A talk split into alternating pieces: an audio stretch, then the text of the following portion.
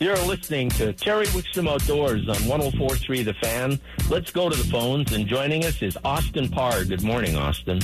Good morning, Terry. Thanks for having me. No problem. I'm going to let you do a lot of the talking. I'm fighting a cold, and Karen gets mad when I clear my throat on the air. So, well, you can take keep, care of it. You can keep me out of trouble. Although Perfect. I don't think anything could actually keep me out of trouble. hey, you know what? Uh, the times they are changing, my friend. Every time we talk, it's a different fishing environment out there. Uh, I don't think we have to worry about the early water levels too much. Uh, I was telling somebody we averaged three days of rain in June. This is the third day already, so we must be done. But that's not what the weather forecasters say. And we had the fourth wettest May in the history of the state following a big snowpack. So along with lakes rising, and there's always a couple that are going down because they're moving water and the rivers are running high. Let's start with what's going on in the rivers. I imagine a lot of them are blowing out, but that doesn't mean there aren't some that are fishable. Definitely not. Um, so right now, I just heard several reports of some guys up on the upper Colorado stretch near Pump House and Gore Canyon. Uh, the flows were uh, raised a little bit uh, from Green Mountain releases, increasing some but the salmon flies have started to pop up there, and that's one of my favorite times of year. Flows are still above 2,000 CFS, but even in that muddy water, those big monster stone flies hatching is truly one of my favorite things to do in fly fishing. You're fishing flies that are size six and even up to size two or four, um, big monster dries with large droppers down below. And those fish are just ravenous during that time. You'll have them come up and aggressively eat those dries, even in that muddy water. That is a fantastic bite to take advantage of up on the upper Colorado. Um, but even in other places uh, on the Freestone rivers, even though they're high, you can certainly get away with nymphing larger patterns, uh, big Pat's rubber legs, and micro stones that are dark in color. San Juan worms are always a great choice. And even streamer fishing, or if you have a spinning rod, uh, a spinner itself, or a small jerk bait like an HD trout or a husky jerk, can all be productive to catch fish. But outside of that big stonefly hatch, a lot of times if I'm on the rivers during this particular point in time, I am going to be getting below some of the dams. Um, you know, the, as I mentioned, those Green Mountain flows did increase a bit. That was lower, but uh, the stretch of the Blue River below Green Mountain will, remain clear even in higher flows, being that bottom release dam uh, from Green Mountain is pumping that clear water into there.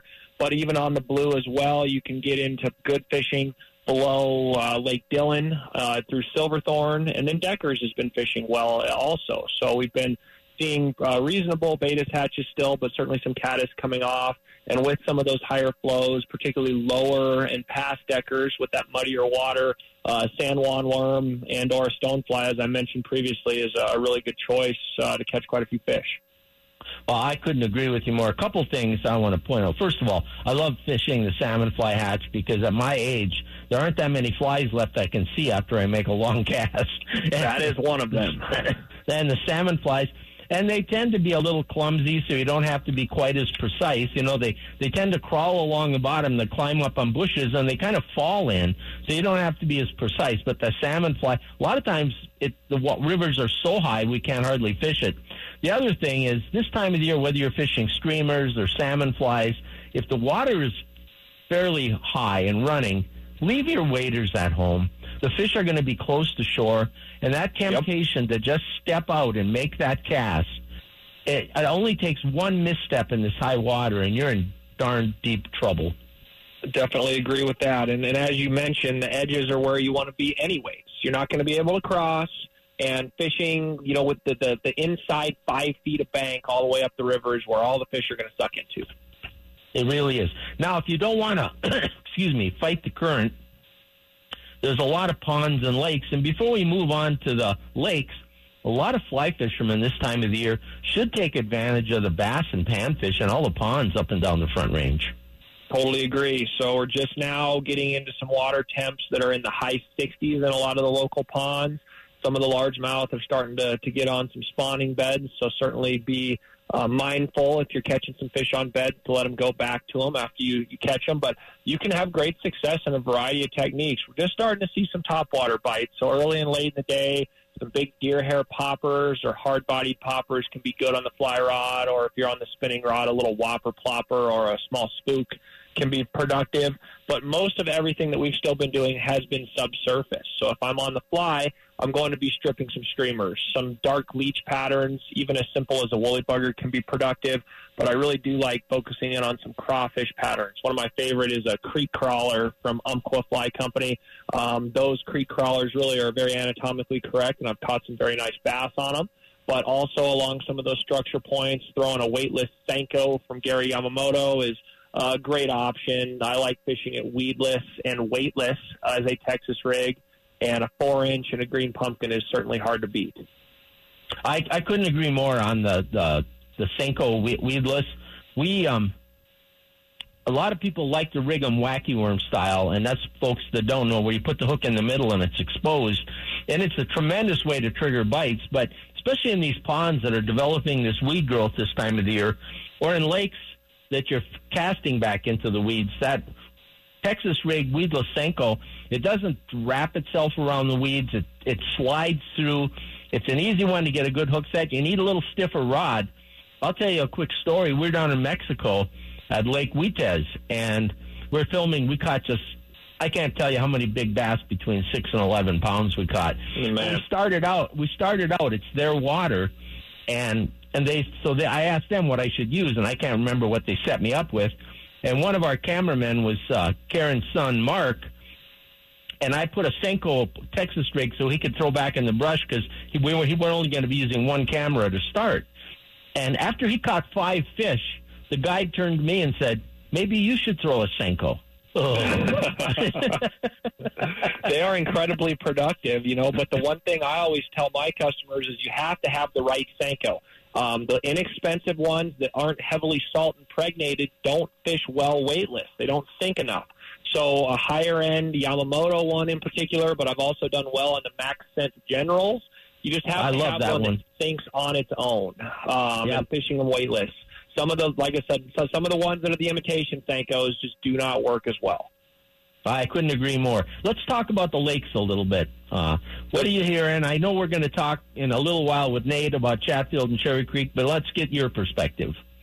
Yep, this is the time of year as a warm water fisherman. It is time to get out there and get after it. So, as far as Chatfield, we've been out a whole bunch as of late, and the water is high as we've discussed for the last several weeks. Um, usually, when the water gets really high in a lot of these Eastern Plains lakes, the fish really bury themselves back in the trees, and that's not quite happening at Chatfield. We're catching some fish really buried back in there, but I've been doing a little bit better, extremely close to the trees, but on the outside edges where some of the old sand flats were and the sandy beaches. They're seeming to, to really position themselves excuse me, in between the weeds and the trees. So finding that 13 to 15 foot of water range has been best for me.